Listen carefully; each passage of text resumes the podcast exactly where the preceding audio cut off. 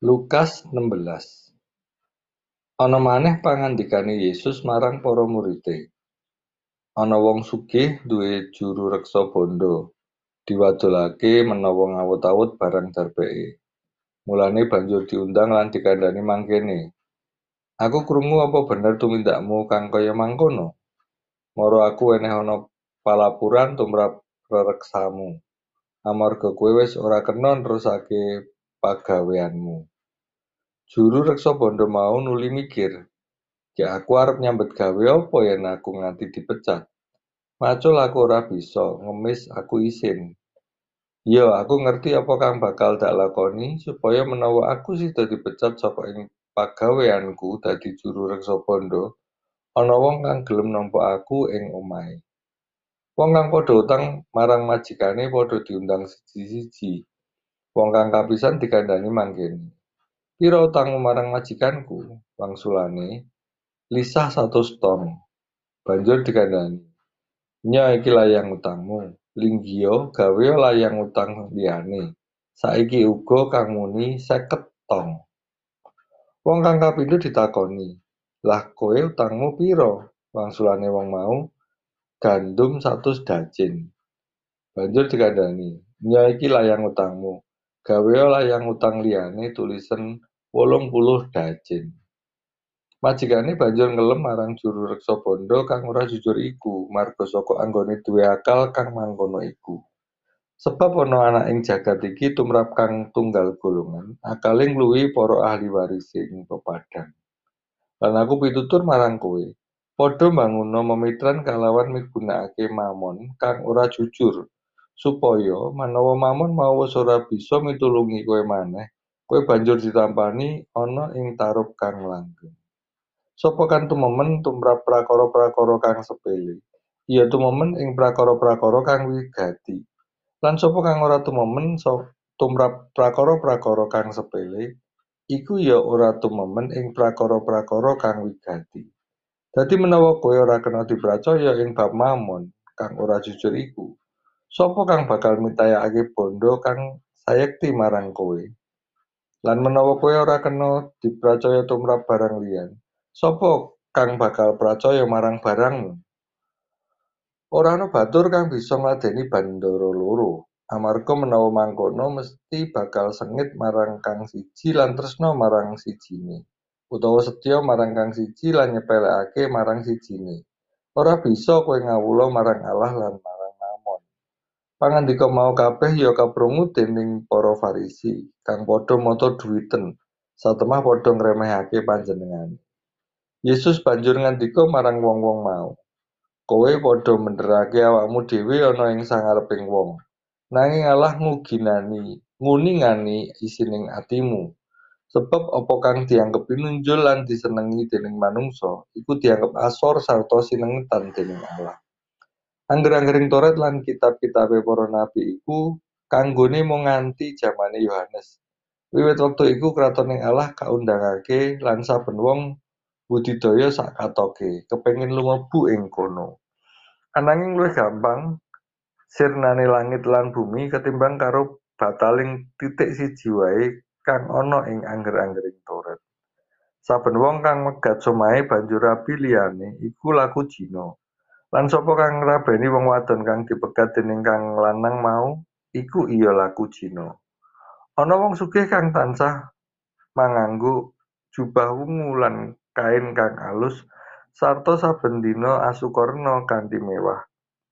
Lan ana wong ngemis jenenge Lazarus, awake sakujur gudiken, mlethak ana ing sacedhake regoling omahe wong sugih mau. Sarta kepengin banget oleh gogrukan saka ing mejane wong sugih iku kanggo nambani luwih, nanging malah diparani asu-asu sing padha ndilati gudike. Wong miskin mau banjur mati, nuli digawa dening para malaikat menyang pangkone Abraham. Wong sugih mau ya mati banjur dikubur. Lan nalika wong sugih mau kang lagi nandhang sangsara ana ing sajroning teleng palimengan iku tumenga, nuli weruh Abraham ana ing kaduhan mangku Lazarus. Banjur nguwuh-uwuh ature, "Duh Rama Abraham, mugi karsa paring kawelasan dhateng kula. Lazarus mugi kadhawuhan nyelupaken pucuking drisinipun ing toya kangge ngasepaken ilat kula. Amargi kula nandhang sangsara sanget wonten ing urup uruping latu punika. Nanging Abraham mangsuli pangandikane, "Angger elinga, yen kowe wis wis tampa samu barang kang becik salawase uripmu. Nanging Lazarus tampa samu barang kang ora becik. Saiki wong iku tampa panglipur, dene kowe nandhang sangsara banget. Kajaba saka iku ing antarane kowe lan aku karo Lazarus ana jurang kang ora kena diliwati, supaya wong ing kene kang arep padha menyang panggonanmu utawa wong kang ana ing panggonanmu padha arep mrene ora bisa. Aturé wong mau, manawi mangkaten panyuwun kula Duh Rama, Lazarus mugi kadhawuhan dhateng griyanipun bapak kula. Awit sederek kula taksih gangsal, supados sami kaingetna kanthi saestu. Amrih ing benjingipun sampun ngantos sami lumebet ing papan kasangsaran menika." Nanging pangandikane Abraham iku wis padha duweni paseksine Musa, Musa lan para nabi liyane, yaiku kang kudu padha digatekake. Aturé wong mau, boten Rama dereng cekap. Nanging menawi wonten tiyang pejah ingkang datengi, tentu sami badhe mratobat. Pangandikane Abraham, menawa ora padha nggatekake paseksine Musa lan para nabi liyane, mesti iya ora kena dikandhani. Sanadyan kang ngandhani iku wong kang tangi saka ing antarane wong mati.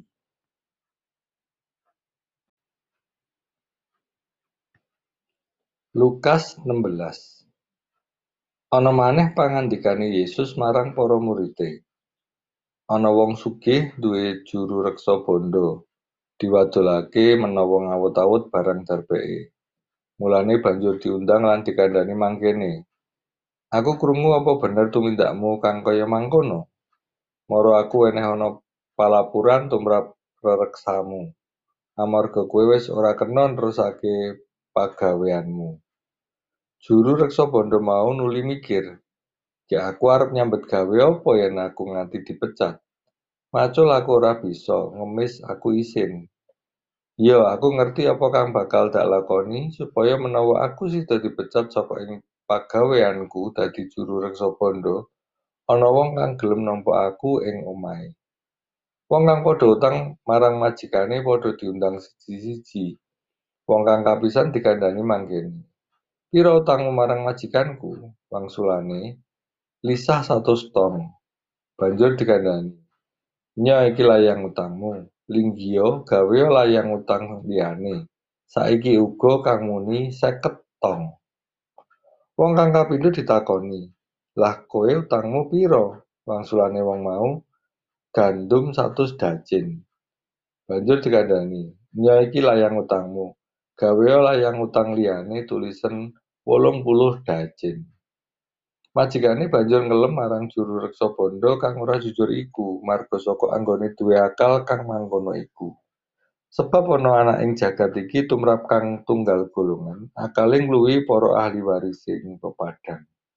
Lan aku pitutur marang kowe, padha mbangunna memitran kalawan migunakake mamon kang ora jujur, supaya menawa mamon mau wis ora bisa mitulungi kowe maneh, kowe banjur ditampani ana ing tarub kang langgeng.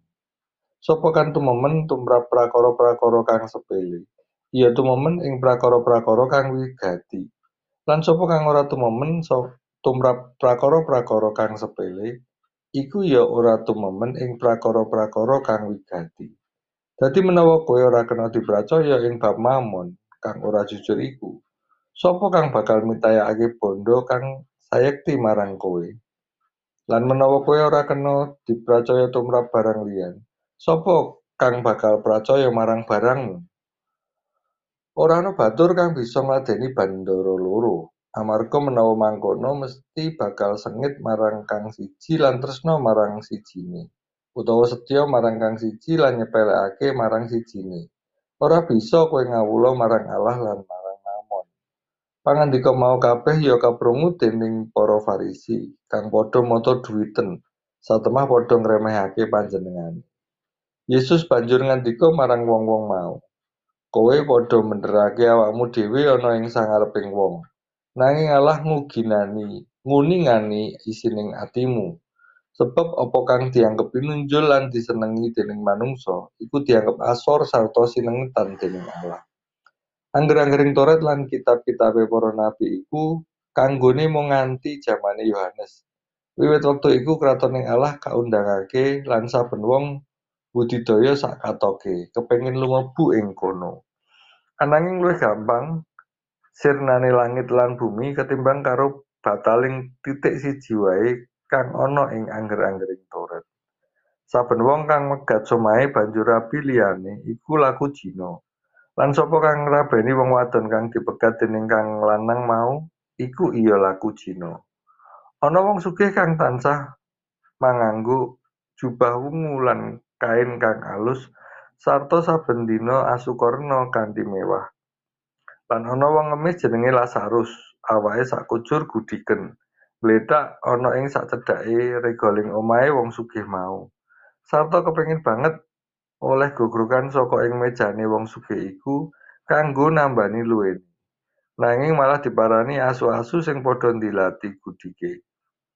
Wong miskin mau banjur mati, nuli digawa dening para malaikat menyang pangkone Abraham. Wong sugih mau ya mati banjur dikubur. Lan nalika wong sugih mau kang lagi nandang sangsara ana ing sajroning teleng palimengan, iku tumenga. Nuli weruh Abraham ana ing kaduan mangku Lazarus. Banjur nguwuh-uwuh ature. Duh Rama Abraham, mugi karso paring kawelasan dhateng kula. Lazarus mugi kadhawuhan nyelupaken pucuking drisinipun ing toya kangge ngasepaken ilat kula. Amargi kula nandhang sangsara sanget wonten ing urup uruping latu punika. Nanging Abraham mangsuli pangandikane, "Angger elingo, yen kowe wis wis tampa samu barang kang becik salawase uripmu. Nanging Lazarus tampa samu barang kang ora becik. Saiki wong iku tampa panglipur, dene kowe nandhang sangsara banget. Kajaba saka iku ing antarane kowe lan aku karo Lazarus ana jurang kang ora kena diliwati. Supaya wong ing kene kang arep padha menyang panggonanmu utawa wong kang ana ing panggonanmu padha arep mrene ora bisa. Aturé wong mau, manawi mengkaten panyuwun kula Duh Rama, Lazarus mugi kadhawuhan dhateng griyanipun bapak kula. Awit sederek kula taksih gangsal, supados sami kaingetna kanthi saestu. Amrih ing benjingipun sampun ngantos sami lumebet ing papan kasangsaran menika." Nanging pangandikane Abraham iku wis padha duweni paseksine Musa, Musa lan para nabi liyane, yaiku kang kudu padha digatekake. Aturé wong mau, "Mboten Rama, dereng cekap. Nanging menawi wonten tiyang pejah ingkang datengi, tentu sami badhe mratobat." Pangandikane Abraham, "Menawa ora padha nggatekake paseksine Musa lan para nabi liyane, mesti iya ora kena dikandhani. Sanadyan kang ngandhani iku wong kang tangi saka ing antarane wong mati."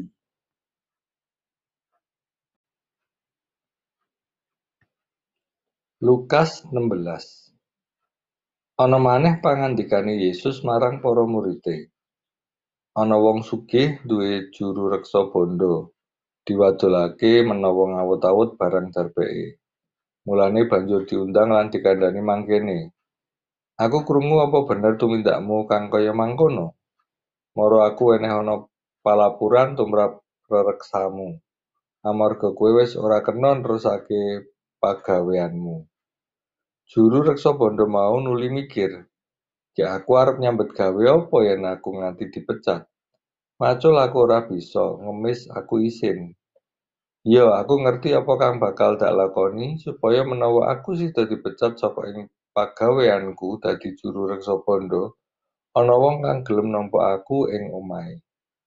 Wong kang padha utang marang majikane padha diundang siji-siji. Wong kang kapisan dikandhani mangkene, "Pira utangmu marang majikanku?" Wangsulane, "Lisah satus tong. Banjur dikandhani, "Nya iki layang utangmu, linggio gawe layang utang liyane. Saiki uga kang muni seket tong. Wong kang kapindho ditakoni, "Lah kowe utangmu pira?" Wangsulane wong mau, gandum satus dajin. Banjur dikandani, "Nya iki layang utangmu. Gawe layang utang liyane tulisen wolung puluh dajin." Majikane banjur ngelem marang juru reksa bondo kang ora jujur iku, marga saka anggone duwe akal kang mangkono iku. Sebab ana anak ing jagat iki tumrap kang tunggal golongan, akale ngluwi para ahli waris ing pepadang. Lan aku pitutur marang kowe, padha mbanguno memitran kalawan migunakake mamon kang ora jujur, supaya manawa mamon mau ora bisa mitulungi kowe maneh, kowe banjur ditampani ana ing tarub kang langgeng. Sapa kan tumemen tumrap prakara-prakara kang sepele, iya tumemen ing prakara-prakara kang wigati. Lan sapa kang ora tumemen tumrap prakara-prakara kang sepele, iku ya ora tumemen ing prakara-prakara kang wigati. Dadi menawa kowe ora kena dipercaya ing bab mamon kang ora jujur iku, sapa kang bakal mitayakake bondo kang sayekti marang kowe? Lan menawa kowe ora kena dipercaya tumrap barang liyan, sapa kang bakal percaya marang barangmu? Ora ana batur kang bisa ngladeni bandara loro, amarga menawa mangkono mesti bakal sengit marang kang siji lan tresna marang sijine, utawa setya marang kang siji lan nyepelekake marang sijine. Ora bisa kowe ngawula marang Allah lan marang mamon. Pangandika mau kabeh ya kaprungu dening para Farisi kang padha mata duwiten, satemah padha ngremehake panjenengan. Yesus banjur ngandika marang wong-wong mau, "Kowe padha mendherake awakmu dhewe ana ing sangareping wong, nanging Allah nguginani, nguningani isining atimu. Sebab apa kang dianggep pinunjul lan disenengi dening manungsa, iku dianggep asor sarta sinengetan dening Allah. Angger-anggering Taurat lan kitab-kitabe para nabi iku kanggone mung nganti jamane Yohanes. Wiwit wektu iku kratoning Allah kaundhangake lan saben wong budidaya sak katoke kepengin lumebu ing kono. Ananging luwih gampang sirnane langit lan bumi ketimbang karo bataling titik siji wae kang ana ing angger-anggering Taurat. Saben wong kang megat somahe banjur rabi liyane iku laku jina. Lan sapa kang ngrabeni wong wadon kang dipegat dening kang lanang mau, iku iya laku jina. Ana wong sugih kang tansah manganggo jubah wungu lan kain kang alus sarta saben dina asukarna kanthi mewah. Lan ana wong ngemis jenenge Lazarus, awake sakujur gudiken. Bledak ana ing sacedhake regoling omahe wong sugih mau, sarta kepengin banget oleh gogrukan saka ing mejane wong sugih iku kanggo nambani luwih. Nanging malah diparani asu-asu sing padha ndilati gudike. Wong miskin mau banjur mati, nuli digawa dening para malaikat menyang pangkone Abraham. Wong sugih mau ya mati banjur dikubur. Lan nalika wong sugih mau kang lagi nandang sangsara ana ing sajroning teleng palimengan iku tumenga, nuli weruh Abraham ana ing kadohan mangku Lazarus. Banjur nguwuh-uwuh ature, "Duh Rama Abraham, mugi karso paring kawelasan dhateng kula. Lazarus mugi kadhawuhan nyelupaken pucuking drisinipun ing toya kangge ngasepaken ilat kula. Amargi kula nandang sangsara sanget wonten ing urup uruping latu punika."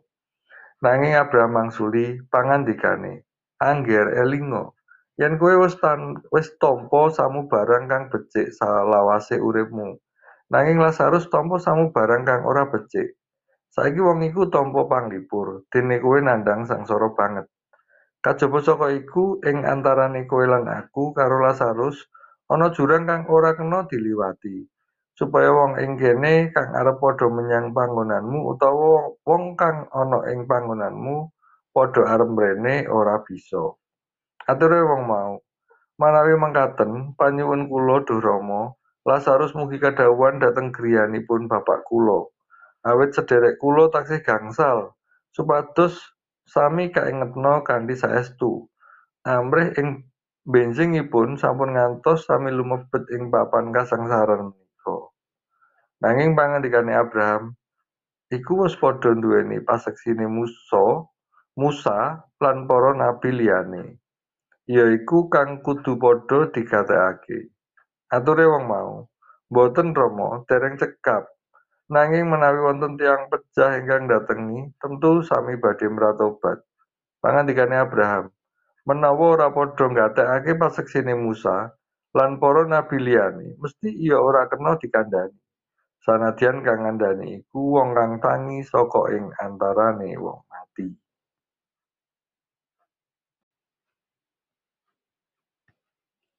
Lukas enam belas. Ana maneh pangandikane Yesus marang para murid-e. Ana wong sugih duwe juru reksa bondo, diwadolake menawa ngawut-awut barang darbeke. Mulane banjur diundang lan dikandhani mangkene. Aku krungu apa bener tumindakmu kang kaya mangkono? Moro aku eneh ana palapuran tumrap rereksamu. Amarga kowe wis ora kena nerusake pagaweanmu. Juru reksa bondo mau nuli mikir, ya aku arep nyambet gawe apa yen aku nganti dipecat. Macul aku ora bisa, ngemis aku isin. Yo, aku ngerti apa kang bakal tak lakoni supaya menawa aku sida dipecat saka ing pagaweanku dadi juru reksa bondo, ana wong kang gelem nampa aku ing omahe. Wong kang padha utang marang majikane padha diundang siji-siji. Wong kang kapisan dikandhani mangkene. Piro utangmu marang majikanku, wangsulane, lisah satu ton. Banjur dikandhani, nya iki layang utangmu, linggio gawe layang utang liyane. Saiki uga kang muni seket ton. Wong kang kapindho ditakoni, lah kowe utangmu piro? Wangsulane wong mau, gandum satu dajin. Banjur dikandhani, nya iki layang utangmu, gawe layang utang liyane tulisan wolong puluh dajin.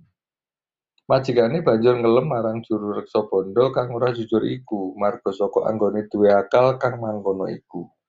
Sebab ana anak ing jagat iki tumrap kang tunggal golongan, akale ngluwi para ahli waris ing pepadang.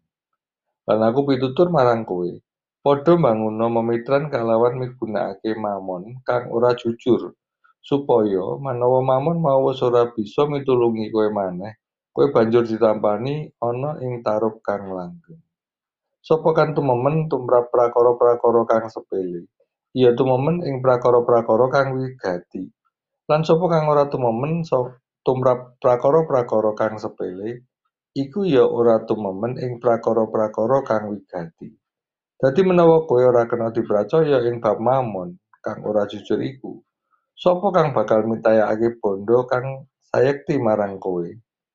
Lan menawa kowe ora kena dipercaya tumrap barang liyan, sapa kang bakal percaya marang barangmu?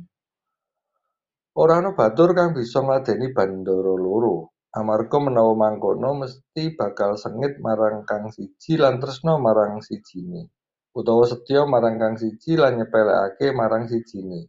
Ora bisa kowe ngawula marang Allah lan marang mamon. Pangandika mau kabeh ya kaprungu dening para Farisi kang padha mata duwiten, satemah padha ngremehake panjenengan. Yesus banjur ngandika marang wong-wong mau, kowe padha menderake awakmu dhewe ana ing sangareping wong, nanging Allah nguginani, nguningani isining atimu. Sebab apa kang dianggep pinunjul lan disenengi dening manungsa, iku dianggep asor sarta sinengetan dening Allah. Angger-anggering Toret lan kitab-kitabe para nabi iku kanggone mung nganti jamane Yohanes. Wiwit wektu iku kratoning Allah kaundhangake lan saben wong budidaya sak katoke kepengin lumebu ing kono. Ananging luwih gampang sirnane langit lan bumi ketimbang karo bataling titik siji wae kang ana ing angger-anggering Toret. Saben wong kang megat somahe banjur rabi liyane iku laku jina.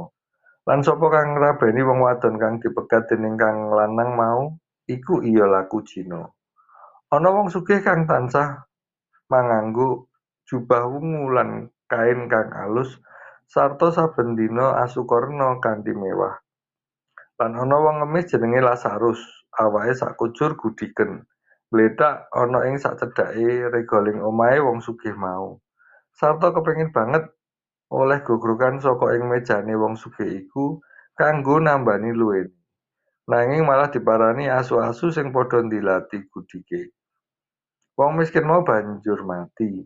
nuli digawa dening para malaikat menyang pangkone Abraham. Wong sugih mau ya mati banjur dikubur. Lan nalika wong sugih mau kang lagi nandang sangsara ning sajroning teleng palimengan iku tumenga.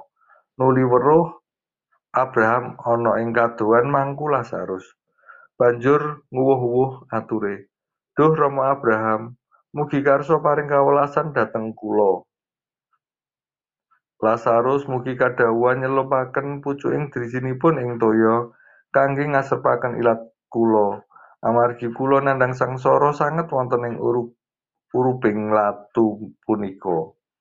Nanging Abraham mangsuli pangandikane, "Angger elinga, yen kowe wis wis tampa samu barang kang becik salawase uripmu.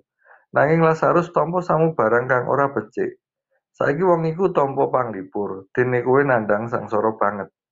Kajaba saka iku ing antarane kowe lan aku karo Lazarus ana jurang kang ora kena diliwati, supaya wong ing kene kang arep padha menyang panggonanmu utawa wong kang ana ing panggonanmu padha arep mrene ora bisa.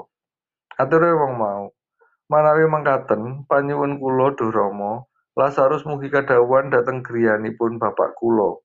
Awit sederek kula taksih gangsal, supados sami kaingetna kanthi saestu.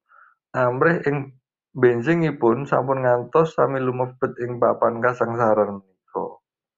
Nanging pangandikane Abraham iku wis padha duweni paseksine Musa, Musa lan para nabi liyane, yaiku kang kudu padha digatekake.